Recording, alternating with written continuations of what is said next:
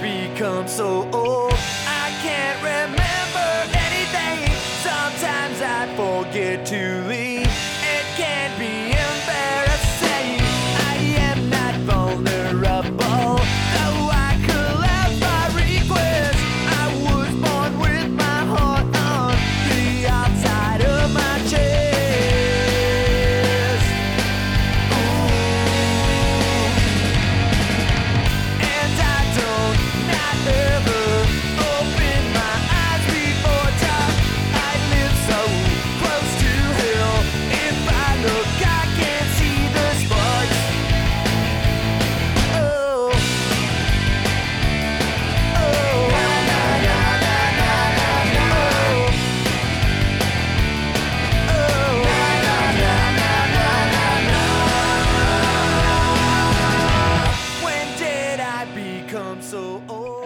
This is Left of the Dial. I am your host, Kitsy, and with me, as always, is my co host, the unconstitutional Caleb Coy.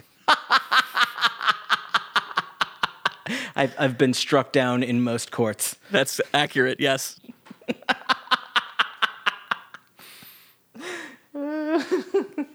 Caleb, how are you? Um. There's a, a joke in there about uh, my constitution, but uh, I'm not sure it's fully formed yet. Um, or I could I could take it in a D and D. Has to say something about a Constitution saving throw? Yeah, I've got to make a saving throw. Uh, which fuck? Where's my dice? This country needs a Constitution saving throw at this point. Jesus Christ. Oh fuck! You're right. Which, who knows what's going to be going on by the time this comes out, but right now, holy shit. Oh, I can just Google search uh, roll one d twenty. I just rolled a sixteen. Does that uh, does that hit? Yeah, Does that save? hits. You saved. Excellent. You take no that- damage. that Google now has a dice roll uh, built in. That's fantastic. Um, I I stumbled across a Twitter account one time that was from someone who uh, like put a lot of their like heart and passion into designing like a really good like fair and accurate dice roll app. And I was like fuck like that is like a like a genuine passion project from someone who is like like I scrolled through their their Twitter feed a little bit more. Like they're legit just like into dice. Just straight up like that's their jam. I'm like fuck that's cool.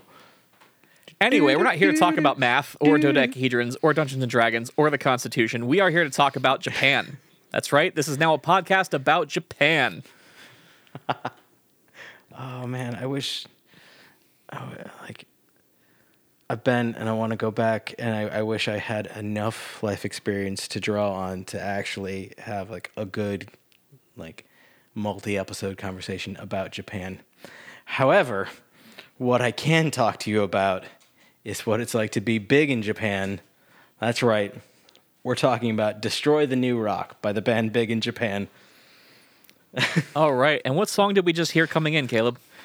So I, I decided to go all in uh, on the uh, the lead in for this uh, this episode with the track "Hell Before Reno," uh, and talk a little bit about why this is uh, a standout track to me. But uh, first, I have to reveal uh, my shame. Uh, this song starts with a sample, uh, and it's a, a dialogue from a movie. Uh, and what I didn't realize, because uh, again, to my shame and horror, I've never actually sat and watched The Shawshank Redemption all the way through. This quote is actually from The Shawshank Redemption. Uh, To be fair, Andy. y- to be fair, you only watch terrible movies. That's true. I do spend most of my time watching the worst possible movies, but like every now and then I've got to come up for air and like palate cleanse with something good. Uh, so I think I owe it to myself to watch Shawshank sometime soon. Uh, but it begins with a, a quote with Andy talking to the DA, and he says, "You know, it was they're they're talking about." Uh, um, yeah, Andy's wife. He said it was very bitter. She said she was glad that I knew, and she hated all the sneaking around. She said she wanted a divorce in Reno.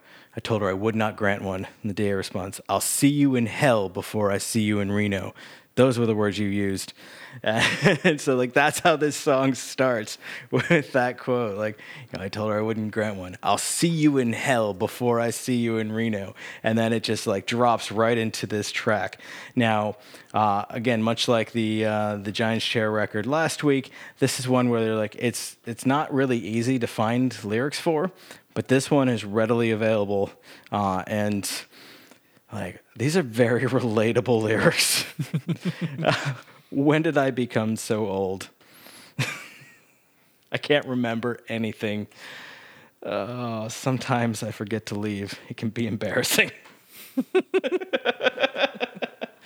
um, but then also, like, Wait, I'm sorry. Are I those was born lyrics? Are you just talking about your life? I can't tell. Exactly. Exactly. you can't tell. Um, uh, the the line "I was born with my heart on the outside of my chest," like ah, damn, like I feel that. But so here's the thing. Uh, obviously, like you know, we talked about this. This song is called "Hell Before Reno," and there's the line "I'll see you in hell before Reno." Uh, but my absolute favorite part of this song uh, is the line "I live so close to hell. If I look, I can see the sparks." Now in this version of the lyrics, Sparks isn't capitalized because I don't know that the uh, person who transcribed this knows, but Sparks is the next town over from Reno. Oh and Reno is kind Reno's kind of like hell if you've ever been there. I have, and it is yes. That's right. You passed through Reno on the way to California, didn't you? Yes. That that time that I took a truck full of all of your stuff and your wife away from Just you. drove off with my wife, my dog, and all my stuff. Uh huh. and to this day, now- I'm disappointed in you for not writing a country album. I spent the majority of that like two weeks that I was left behind just uh, drunk on the cot that I had left. Uh, like, I had this big old loft apartment, uh, and the only furniture I had left was a like cheap fold-out cot that we bought uh, for me to sleep on because you took the bed and someone else took the couch. Again, I'm very disappointed you didn't write a country album in that two weeks, sitting on your cot, drunk. You also, you also took my guitar. Ah, that's that. Yeah, it was my fault. So I may have backed myself into a corner with this uh, pick. Um, this is another like like dig deep into into the archives for me. This was another that like I I pulled out because I remembered loving years ago, and I'm like, I hope I still do. Uh, surprise, I do. I fucking love this record, but this is not a particularly like intellectual choice. Uh, this really is just uh, a good like simple, like mostly like mid tempo to fast like pop punk record, uh, and there's not a lot of like really deep things that I'm gonna say about it. But I just fucking love this uh, this record. This this one gets me in a mood, uh, and it takes me back to like I don't remember which one of us discovered it first, um, but it was uh, myself and uh, my good buddy from high school, Josh. Not to be confused with my brother Josh. I know a lot of Joshes. It's weird. Um, he and I both like like one of us discovered the record and like got the other hooked on it. And like way back in the early days of the internet with uh, AOL Instant Messenger we would just like message each other lyrics to this. And like every now and then I'll still get a text from him saying I'll see you in hell before I see you in Reno. And, just I love that. Um, the sample is hilarious, and once again, I'm, I'm disappointed in myself for not knowing where it's from. Uh, the lyrics are hella relatable. Um, they do this really interesting trick on the chorus where the guitar just keeps panning back and forth between the ears, and so it, like it almost gives this like dizzying effect, which is really neat because like it is kind of like uh, it's um, you know, it's it's a song about loss, about heartache and whatnot, and like this like crazy life in like the middle of the fucking desert, and like you can see just like the effect of like kind of losing your mind a little bit, and like it comes out in the. Uh, um, in that guitar part, um, this is one of the the slower songs on the record, which is interesting, um, but also just has like this really dope solo on the outro. Um, I love this track. I fucking love it, and um, I just I'm I'm really glad that I picked this. Yeah, I'm glad you picked this too because this is um, this is a record I feel like I should have heard and been into because it came out in what 2001, I believe, Yeah, Uh, I think so. on Fat Records, yeah, which like and like at that point in my life, I think I was listening to nothing but Fat Records bands almost exclusively. And so the fact that I kind of missed this one is, is a little perplexing to me because I absolutely would have loved this at that point in my life. Yeah, it, like it, it did surprise me a little bit that I threw this out there and you you weren't like, oh yeah, I know that. Uh, but like, it, it's kind of cool for me to be able to like r- like reintroduce you to that part of your life. Yes. I don't know if that's a good or a bad thing, but like It's both. that's fair because it's both for me too. I mean, to be fair, Uh, that was so- kind of early on, so it was before things really started to go wrong in my life. And things hadn't fallen apart yet. Yeah, so hadn't you could listen to songs about th- other people's lives falling apart and not relate. exactly. I think the the best way for me to describe this record is literally track one is called Dig That Sound. And I dig that sound. Now hold up here for a second, because I have a different title for that track. As per Apple Am Music. Let me make sure I looked it up correctly. Or let me, I mean, let me make sure I transcribed that correctly because I may not have. Oh, sorry, it's Dig That Stupid Sound. There You're we right. go. That's the best part. I always forget that part because there is a, a repeating line uh, in the, the chorus that just says, I dig that sound. And I'm like, yes, I also dig that sound. Yes.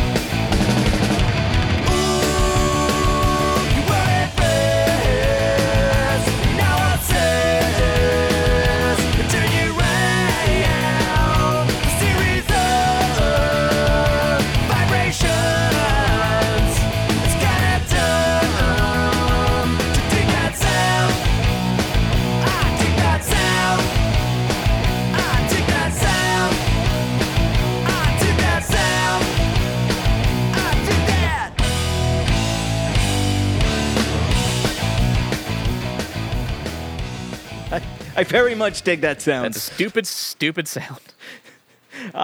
it's just like it's just a catchy as fuck opener, uh, like right off the bat. I mean, like it's it's a sing along jam, and literally in the lyrics it says "sing along." No one's gonna bite you. No one's gonna steal your voice away from you. And I'm like, yeah, I'm gonna sing along because I do dig that sound. yeah, I think I think we talked about this a few weeks back that there's there's some records that just make you want to be like right up in the front row singing along to every word, Uh-huh. and this is one of those records. I mean, I could see especially you know younger me in the days when I would have loved this record. I'm so sad I didn't catch it then because man, I would have been into it. But uh, yeah, I would have been right up front uh, singing every word to this record at, at that time in my life. Absolutely, absolutely. Um, and like, if we jump ahead a bit to the track, uh, "Everyone's a Scientist," like, again, I'm not I'm not here for like a, a real deep intellectual breakdown of the record, but like, there's just like this song almost has like a little bit of like a, a 50s esque, like almost like surf rock type of vibe. It's like it's very boppy, uh, and I just like I love it. Like it, it just it's uh, like you know, you've used this line already, but like it's a mood, like the kids say. It's a much different mood, but I'm it's a mood nonetheless. I'm dancing just thinking about it.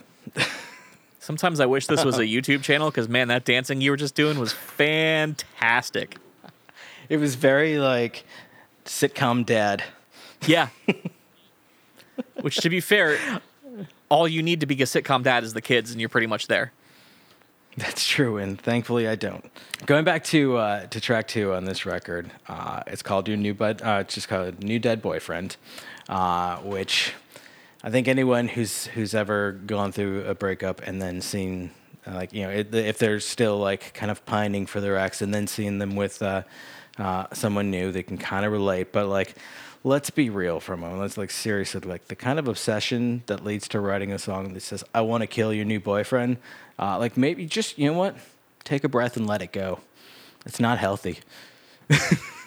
like it's a fun song. There's literally some uh bop bop bops, uh, which I'm a sucker for.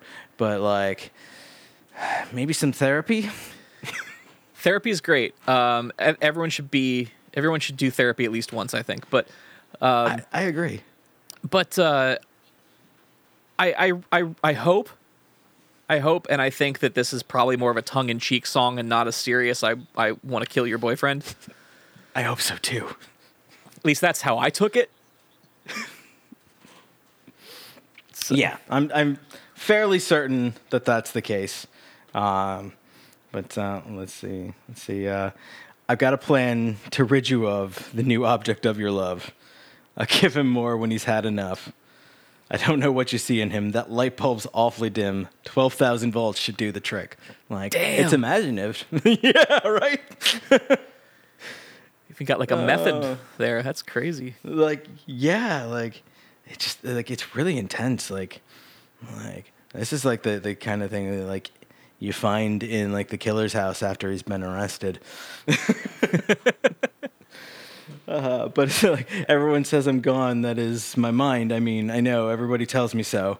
And so like there's this kind of like babbling outro. Uh, so yeah definitely uh, let, let's let, let's hope. I, I, think you're right. Tongue-in-cheek not like actual murderer but again like maybe just let's learn to wish our exes well and move on with our lives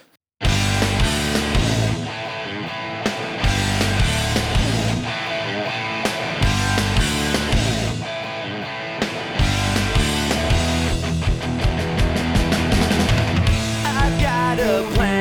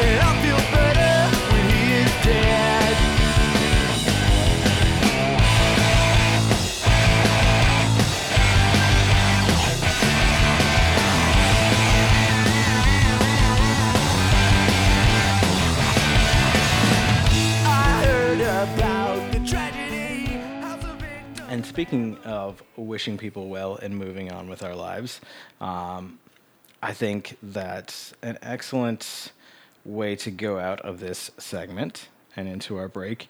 Oh wait, I had I had track. things first. Hold on. Oh no! Oh no! You can edit that segment out then. I had some things continue- that I wanted to say. well, let's talk about some things that you had to say. So I, I didn't I didn't mention my first impressions of this record yet. That's true. You didn't. Yeah. So I think there's a definite Green Day influence here, which makes a lot of sense given the time period and given the uh, you know the label it came out on and, and all that. Yeah. But I also hear um, a bit of Squirtgun or maybe uh, Teen Idols uh, influence here as well, which got me to thinking that if this record wasn't produced by uh, Mass Giorgini, it fucking should have been. And I couldn't find out if it was. Do you know? Uh, I don't. It wasn't on uh, his ge- his uh, discography, Mass's discography on Wikipedia, but that doesn't mean he didn't produce it. I'd be very interested to know. So if you out there know if he produced this record or not, uh, tweet at us. Let us know. Left of the dial PC on Twitter. Uh, because it, it to me it's it sounds like something he would have done for sure. You know, and you you mentioned a couple times that this was on Fat Records, and why that like in in the back of my mind that stuck like that didn't sound right uh, is because the original imprint that this was released on was Honest Don's. Oh, that's right. that's right. It was. Uh, but it was a Fat Records uh, band or, or uh, release. So, uh, but like in the back of my head, I was like, "That's not right. It wasn't. No, it was. But Honest Don's. Honest Don's. Which just which just like just absolutely seems like the kind of label name that should release a record like this. Oh, for sure. Uh, so, Caleb, what track do you want to go out on for this segment? I want to end uh, on the uh, the last track, Angel Eye, because I guess I thought you should know. You do, you do, you do, don't you?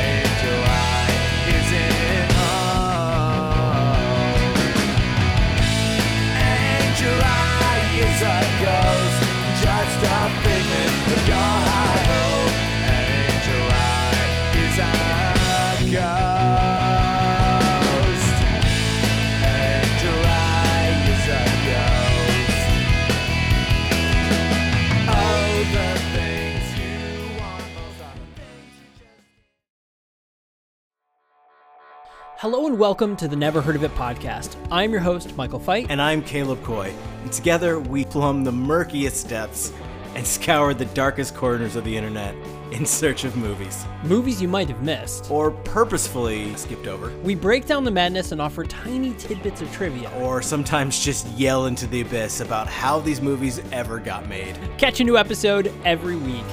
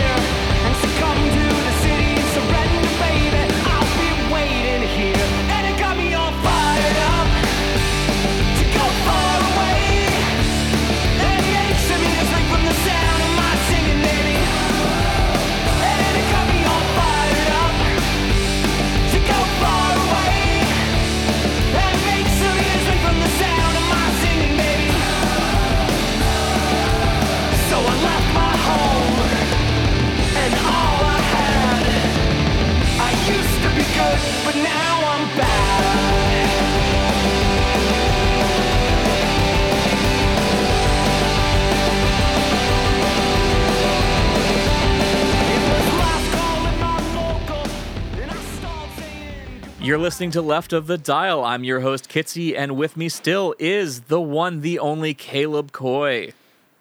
As far as I know, there are no more. Except for that one from the future. That's true. There, there may be several of like me out there who were time travelers and got stuck at various points in history, uh, but they remain me. Oh. So in that case, like, am I still the one and only if there are multiples of me? Well, I mean, it's the same you, just from a different time. That's still you, right? I, that's what I think. Hmm. It's very paradoxical. Time is collapsing on itself. Oh, this is getting weird. Just- whichever one of me is not from the dark timeline, that's where I want to go. All right.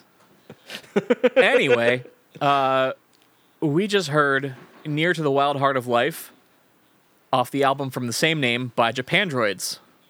Because this is our Japan episode. Japanisode. Japanisode. Um, so this is the the first track on the record. Uh, it comes in with a uh, really fantastic uh, long snare build uh, to uh, just like a, a an accident snare hit, short little pause, and then everything comes in, and it's just huge. Um, I actually saw them tour on this record. Um, I saw them like three different times on tour because I was traveling a lot during that tour and happened to be in the place that they were like three different times. So I got to see them a That's bunch, which was so cool. And uh, you know, they they they brought this gigantic live sh- uh, light show with them on this tour, and uh, yeah, just every time they opened with this song. And the drums would come in, it was like pitch black, and then the whole band came in. It was just this like assault of light uh, and sound. I mean, good God, this was a loud band. Um, is so? Do they tour as a full band? Because I there's like I, I was looking at the album art and there's only the two people on the cover, so I wasn't sure if it was like mostly programmed or They tour as just the two of them, okay. and there's, as far as I know, no programming. It's just the two of them. oh Jesus! Yeah. So, So is it just like drums and guitars then? drums and guitars. Wild. Yeah. So so what I what I think is happening, um, I can't say for sure because I don't know, but uh, if you see them live, you'll see that he's got approximately eighteen thousand guitar amplifiers behind him. he's one of those guys, just stacks and stacks and stacks of amps. Which, for those of you following along at home, that's a lot like what it's like, uh, like being on a video call with Kitsy, uh, who also has about eighteen thousand guitar amps behind them. Yeah, it's not quite as many as 18,000, but it's close. Anywho, uh, Homeboy from Japandroids has, I don't know his name, I'm sorry, has uh, approximately 18,000 guitar amps behind him, uh, at least one of which is, a, is uh, an old Ampeg uh, SVT with an 810 cab, you know, the fridge cabinet. Fuck yeah! Yeah. So what I think is happening is I think he's doing some uh, pitch shifting and signal splitting. So he's got a lower octave of what he's That playing a guitar sense. going to the bass amp. And I think that the, the way it sounds to me is there's like a, a part like there's a cl- completely clean guitar signal going to uh, you know some of the amps and a really dirty fuzzed out guitar signal going to some other amps. So it sounds like this whole cacophony of different instruments playing together, even though it's just him playing guitar, uh, which is a- really cool. Uh, one of my friends back in Syracuse actually had a band like that where it was just uh, a bass and drums. Uh, but he did that with the bass, where he did some pitch shifting, ran one through a bass amp and one through uh, a guitar amp at a higher uh, pitch, and it uh, it was it was sloppy. It was intended to be sloppy, but it was sloppy. Yeah. Uh, I will say that they, from from what I recall seeing them live, it's been a couple years now, but they that it is a little sloppier live than it is on record. But that's kind of their thing. Like that, it, it works for them the way they do it. I mean, they still put on a very energetic, loud show. Um, I mean, this band is essentially just a wall of sound, and and I mean that, That in the makes best way possible. Um, so Caleb, before we we came back from the break, you told me that. Uh, it's a good thing I had a lot of notes because we're going to need them because I'm going to be disappointed in you. So uh, I'm guessing that either you didn't listen to the record or you didn't enjoy it. I did listen to the record. Oh, no. Uh, I, I, uh, so I owe it to myself to, to give this one another listen. Uh, this, um, I, last week we talked about how I woke up from a nap and tried to listen to uh, World's Greatest American Band or World's Best American Band, uh, and fucking hated it right from the start, and went back and listened to it a day later, uh, and no longer hated it. Um, I immediately pivoted from that to um, Giant's Chair, and then decided like, all right, I'm gonna take on Japandroids because I'm like, this one I'm definitely gonna love. Um, and I did. I listened through the whole thing. I struggled to find anything I liked about it. Wow, I'm I'm actually Yeah. surprised. I thought I thought this was a, a, a slam dunk for you. I thought this was going to be like, you know, I thought for sure you were going to love this record. Now, I didn't completely fail to find anything that I liked about it, but like the stuff that I didn't really, really outweighed. And so, like I said, I, I owe this one another listen. I'm, uh, my initial impression was not positive, uh, but also may not be fair just because, again, we, we've already talked about how important uh, Headspace is True. for me when listening to stuff. Uh, I just, I didn't have time to give this one a proper second or third listen. Uh, so I'm going fully off of uh, first impression. Well, Now we uh, you mentioned the title track and like how it comes in and how it's huge. Uh, this is one of the ones where I, I did actually have a couple of positive notes on. Uh, one of them like there's some some synth going on in this track, uh, and it kind of reminded me a lot of that like early 2000s uh, indie scene where like everyone was rocking the synth and like I specifically was thinking of like the anniversary. Uh, so again, calling back to that like Lawrence, Kansas scene, uh, Get Up Kids stuff like that. So like that was kind of cool and like there's some huge callback vocals on the chorus like those are cool so there were parts that i like one of the biggest issues that i had on this record just like start to finish um, and it's weird because uh, was it uh, I, I'm, I'm stretching my memory back was it late teens where they had the uh, the kind of gritty vocals through the whole record and we talked about like you didn't expect me to like that but i really did yeah, Okay. Uh, well, on this record, they had an effect on the vocals that kind of made it like, at least on my first listen, really kind of sounded like they were going for like a lo fi radio sort of feel. Uh, and it was on like every track, start to finish, with no break. And it annoyed the shit out of me. Like at any moment, I was just waiting for like that effect to turn off and to like actually hear the person's voice. And like, never did that happen. And it was just driving me insane. yeah. That's I could see that. That's fair. But uh, I, I I almost feel like like were there some more variation? Because like I think musically there's a lot going on that I I could and should and would love about this record. Uh, and if I uh, throw enough words out, I might uh, make a Dr. Seuss book. Um, uh, would I? Could I? Should I love it?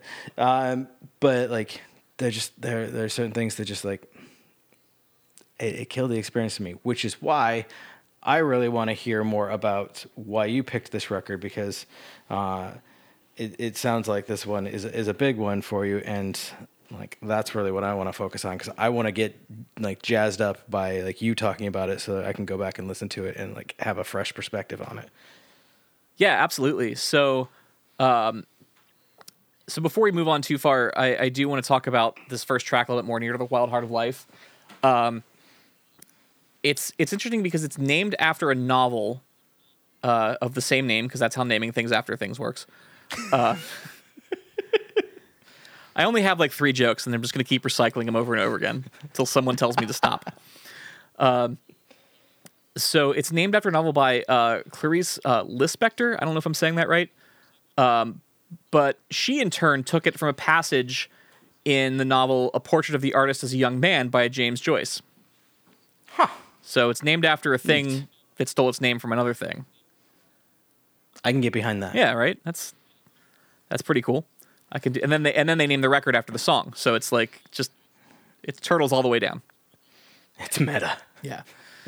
um, but I like uh, I like this track specifically because it's like it reminds me of it reminds me of being on tour. In fact, a lot of this record reminds me of being on tour. I, I get the feeling that a lot of this is written on tour. Yeah. But there's there's very much a, a vibe of like these are songs from the road, uh, and uh, that part is very relatable to me. Yeah. Um, like the, the lyrics from the chorus, it got me all fired up to go far away and make some ears ring from the sound of my singing baby. So I left my home and all I had, I used to be good, but now I'm bad. It's great. it's great lyrics. I love it. I too miss touring. I'm not sure if I could like physically handle it anymore, but like I still miss it. I miss parts of it. I miss playing shows. I haven't done that in a while.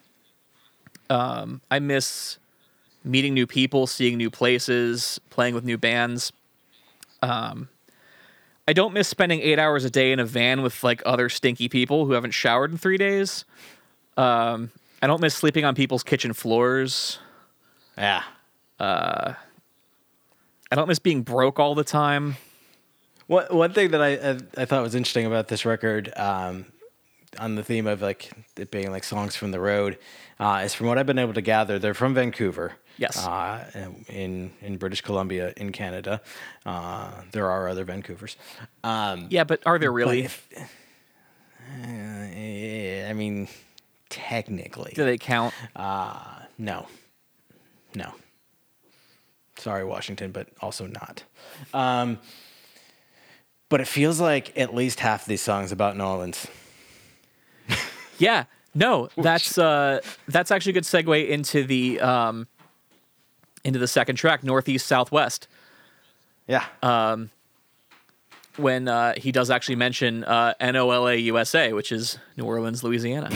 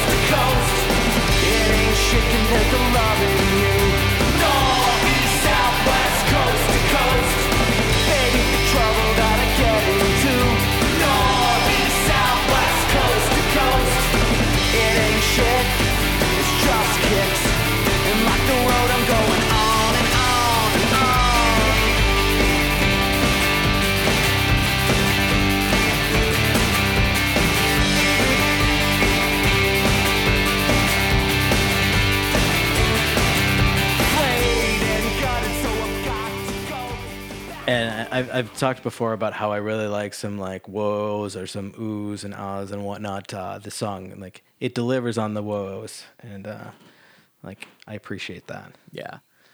Uh, another gr- another line from that song that I think is great. Uh, there's actually two that that I um, I, I picked out here was um, leaving lovelorn, dating destiny, and living for the moment that she marries me. Was one that's always stuck with me. And then, uh, man, America made a mess of me when I messed with Texas and Tennessee. that line has always made me think of you, actually. Yeah. I too once messed with Texas, And how'd that go? but I think I feel like I came out the winner. Go on. we just had some uh, some friends visit us uh, from town, uh, from out of town. They're they're from Chicago, and they just did like a, a their own kind of Great American road trip and went out west and like around Route- Route 66 and whatnot.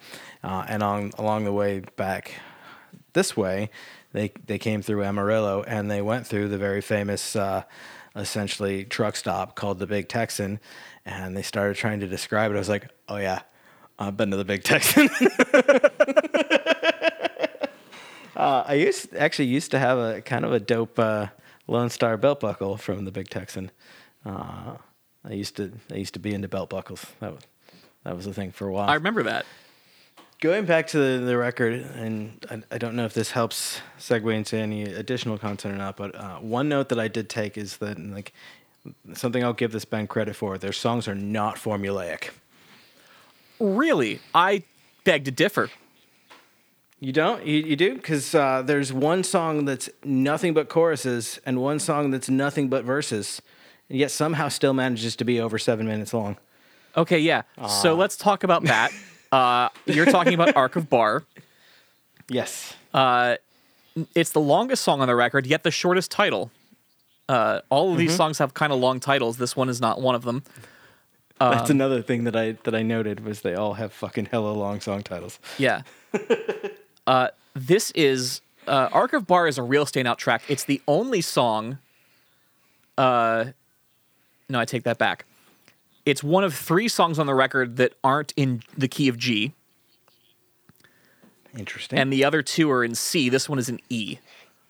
So that's a real outlier. It's also got a really interesting uh, electronic kind of synthy sample that just loops through the entire song. Mm-hmm. Um, and and yeah, this song is nothing but verses over and over and over again. And uh, this is actually my least favorite song on the record. This is one I tend to skip a couple verses in because I'm just kind of over it. Mm-hmm. Um, and but I, I love the record as a whole, and I, I think it's a good song. It's just it it goes a little too long, and then the songs after it are so good that I'm just like, come on, get to the good ones. Going back to uh, Genius lyrics and how there's user contributions on it or like listener contributions, um, somebody makes the uh, conjecture that Arc of Bar is actually a reference to New Orleans, uh, which is uh, you know Crescent City is one of its nicknames, uh, and. Uh, there's like the, the way that the Mississippi flows through, like because you know the um, New Orleans is basically at the, the, the delta of the Mississippi. Uh, the way it kind of flows through makes this arc, and of course, New Orleans is known for their bar scene. Uh, I think that's a bit of a stretch, but it is clever.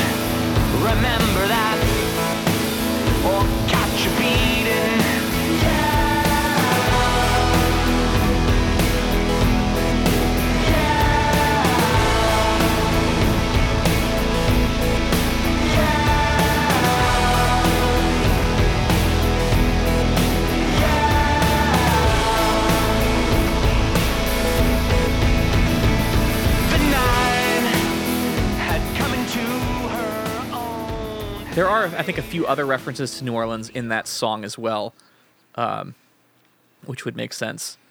But uh, I, I mentioned that most of the songs uh, on this record are in the key of G. Um, Arc of Bar being one of the exceptions. The other two are uh, I'm Sorry for Not Finding You Sooner and No Known Drink or Drug, which are both in the key of C. But uh, all of these songs are a uh, a one four five minor six chord progression. They're you know the the order changes, but uh, this is a very kind of Gaslight Anthem thing as well. Uh, Gaslight Anthem does this a lot, where um, you know, it's the one, four, five, minor six, or like the only four chords they use most of the time. And yet they still manage to keep it fresh and keep it from getting too uh, formulaic. So I guess I see what you're saying about how some of the songs, you know, it's all choruses and one of the songs is, is all verses. But uh, Yeah, I, from a harmonic standpoint, like there's not a lot of variety because this whole record is in, you know, G and C for the most part. I guess I was thinking more along in like structure rather than like in uh like the like, like rather than musically. Um because you, you're, you're right, you make a good point there. Um, but like the structure of their songs isn't just like you know, well, it's an eight-track record, so it's not just like eight songs of verse, chorus, verse, chorus, bridge, chorus, done. True. Uh, like they they do change up the format a lot. To like I said, this this song is is nothing but verses. Whoever contributed the lyrics to this site uh, lists the chorus as yeah, yeah, yeah, yeah. But I'm sorry, fuck that. Those aren't lyrics. That's just he's vocalizing. He's just kind of like Yeah. freeforming. That's It's not a the chorus. Same, same thing where where people put every single little like whoa, yeah, no, uh huh into the lyrics. Like more often than not, that's just someone like like in a groove and just like making a sound. Yeah. Like I, I, I would venture to guess that the majority of people uh, who have written those into their, their lyrics probably don't have that in their notebook written out. Like, oh yeah, here's gonna be uh, whoa oh oh baby yeah. I mean, prove me wrong. I'm happy to I'm I'm, I'm happy to be wrong, uh, but I don't think I am. I would argue that these yes are, are at least a, a, a significant enough part of the song that they might actually be in the notebook, but it's a stretch to call it a chorus. Yeah, Yeah. yeah. Um, So I mentioned the two songs that are in the key of C. Uh, I'm sorry for not finding you sooner, and No Known Drink or Drug. And uh, it bothers me endlessly that these songs aren't back to back on the record because um, I'm sorry for not finding you sooner. It it it, it kind of builds slowly. It starts off um, like just guitar and vocals, and it's a little bit of drums come in, but it, it's such a slow build, and it never really like takes off anywhere. Well, and this is the one that's all choruses. Yeah, this is the one that's all choruses, and but it, it's it seems like it'd be a perfect lead-in to No Known Drink or Drug, and they're in the same key, and that song like just comes in and like kicks ass right away. So like to me, if I was sequencing this record, I would have put those two songs back to back. But instead, they put the longest and most annoying song on the record right after it, and then another song, Midnight to Morning, before you get to No Known Drink or Drug, um, which coincidentally is my favorite song on the record. Well, so here's the thing: is if they had done "I'm Sorry" right into "No Known," it would have been three choruses, six verses, and then four choruses. Exactly. And that's fine. like these, these are literally the kinds of notes that I'm taking. Like I'm, I'm looking at this like, okay, like, and now it's entirely possible that like when the songwriter wrote these songs, like they didn't necessarily break them up into these same like distinctions. A lot of times people force their own perceptions on what is a distinct separate verse or chorus, uh, and whatnot. Uh, but that said, uh, it's either three verses, six or three courses, six verses, and four choruses, uh, or maybe it's just one giant verse and a repeating chorus. I don't know. Um, I will say. Uh, again, to, to, to bring some positivity back, uh, this song, uh, No Known Drink or Drug, fades out on an effect, uh, and I don't remember exactly which uh, like which effect it is. If it's like a, a phaser or something like that, uh, but it's just like it's a really like neat way to to fade out this song, and I, I liked it. I think it's like it's an EQ filter sweep, I think is is what it is. Um, okay, I knew you would know, which is why I, I bothered to ramble my way through not knowing because I knew that you would. Passport, past life, a drifter's demons, alone, lost and fast, running out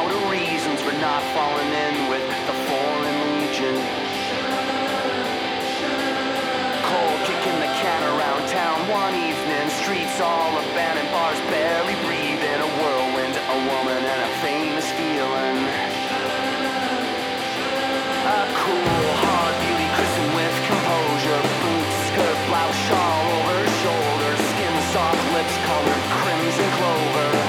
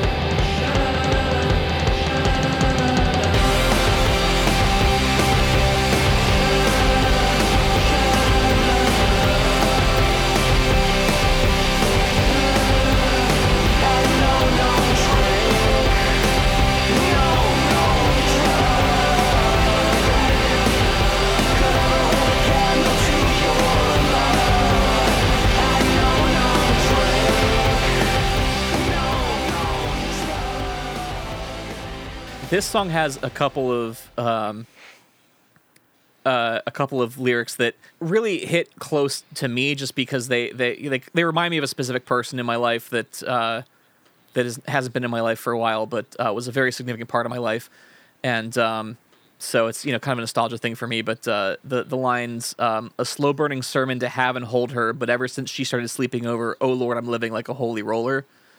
Uh, I think that's a great line. And then, of course, the chorus, no known drink or no known drug could ever hold a candle to your love, um, is a great line as well. Plus, it's just a catchy as hell some- tune. There's some Shana Nanas. There's some shana nanas in there, yeah. and you know, you know, I love a good shana nana. You you do like Actually, I think they're shalalas. Actually, they probably are. Um, I'm I'm just looking at the the written lyrics and realizing that they're probably wrong. they could be. I've always heard it as sha la shalala, but who knows? I do like this line, and again, it's another like very New Orleans reference. Uh, when winter's off the leash and on the loose, we ward off the weather with a witch's brew of dominoes and pros and Delta blues. Yes, that's another good one. that is so good. I almost- a, I almost put that very that- good line. I almost put that line in my notes, but like my notes, like I said, were getting so long. I was like, I gotta cut something out. But that is a great line, and I remember, I remember wanting to put that line in and being like, "That's this is a Caleb line. He would love this line." And I'm I was right. Mm-hmm. I'm glad I was right. You were right. Yeah. Um, I did make a note uh, on True Love about thinking that the uh, the drums and acoustic uh, set kind of an interesting mood on the first verse. Uh, sorry, which song? True Love, eh, True Love, and a free life of free will. Oh yeah, Uh, that it like it starts out with just like drums and acoustic, and that that like it kind of like it's it sets a different tone than the rest of the record. I think. Flesh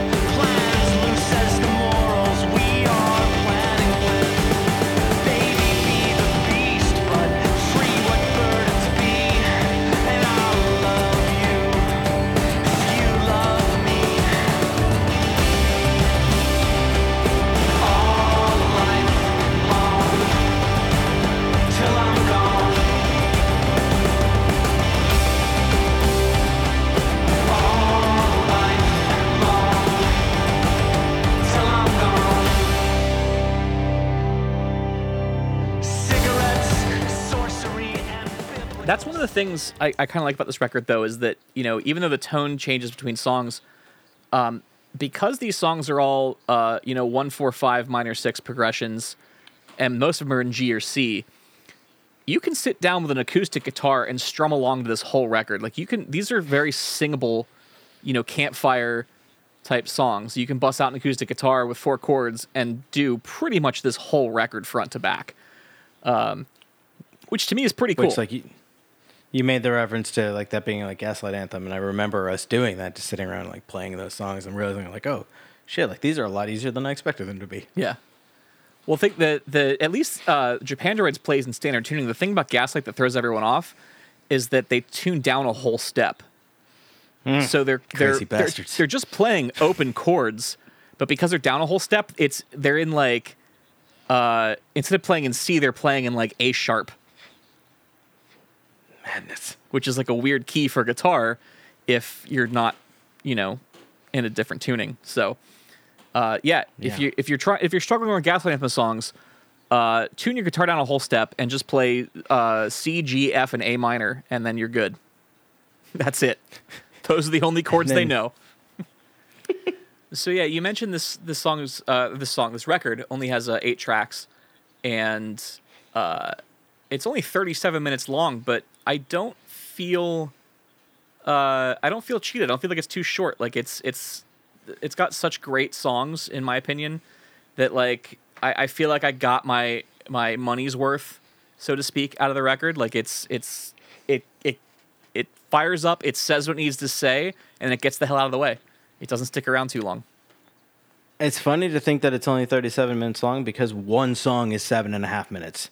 Yeah, well, the rest are all like fairly standard, like between like two and four ish. Uh, but the one song is like 7:45. Yeah. and it doesn't change. That's the th- okay. I know we already talked about Arc of Bar, but god damn it, that song doesn't change. It's the same thing for seven and a half Yes. fucking minutes. That like, um, I did not listen to the whole song. I I got through like a couple of verses and I was scrolling through the lyrics at the same time and was like, shit, this is just this Yeah. five five more times. Like, mm, no, sorry. Yeah, if you listen to the first like two minutes of that song, you've pretty much got it. Yeah, that's. Uh, I think I did make it through like two minutes, uh, maybe two and a half, and I'm like, I am not gonna sit through seven and a half of this.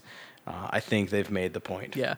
Like I said, I very rarely listen to that whole song because I love the songs that come after it so much that I'm just like, get, I want to get to the good stuff. Come on. so yeah, if I, if I have if I have one complaint about this record, it's that that song should be half its length. But uh, Yeah. you know, I didn't I didn't write the record, and therefore it's not up to me to decide that. So I'll just skip it when I get sick of the song and move on to midnight to morning. Fair enough. So, uh, the the last track we're going to go out on is the last track on the record.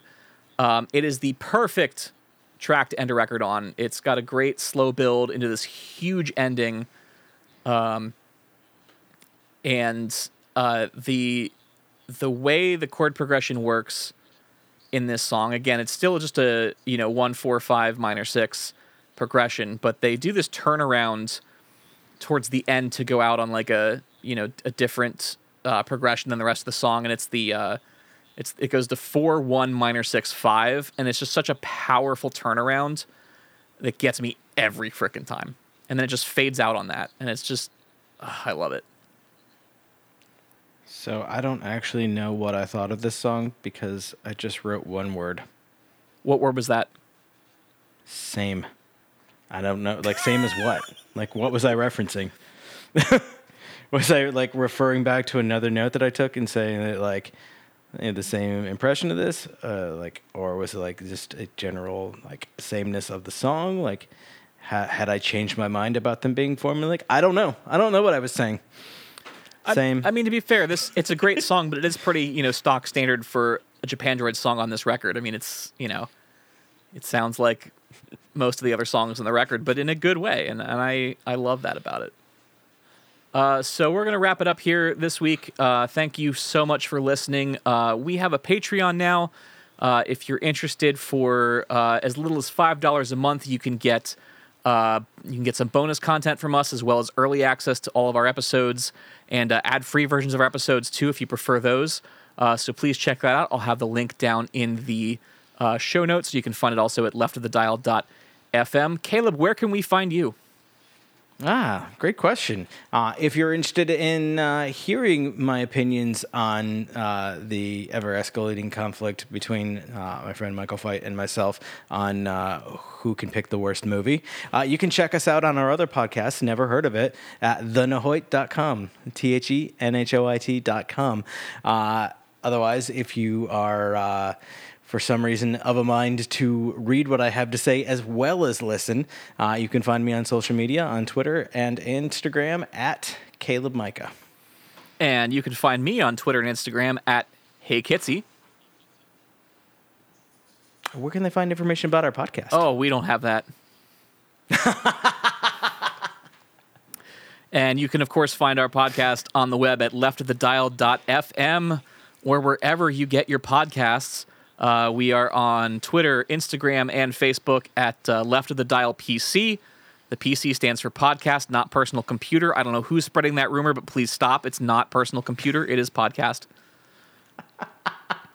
We're going to go out on In a Body Like a Grave by Japandroids from the album Near to the Wild Heart of Life, and we will catch you next week. Same.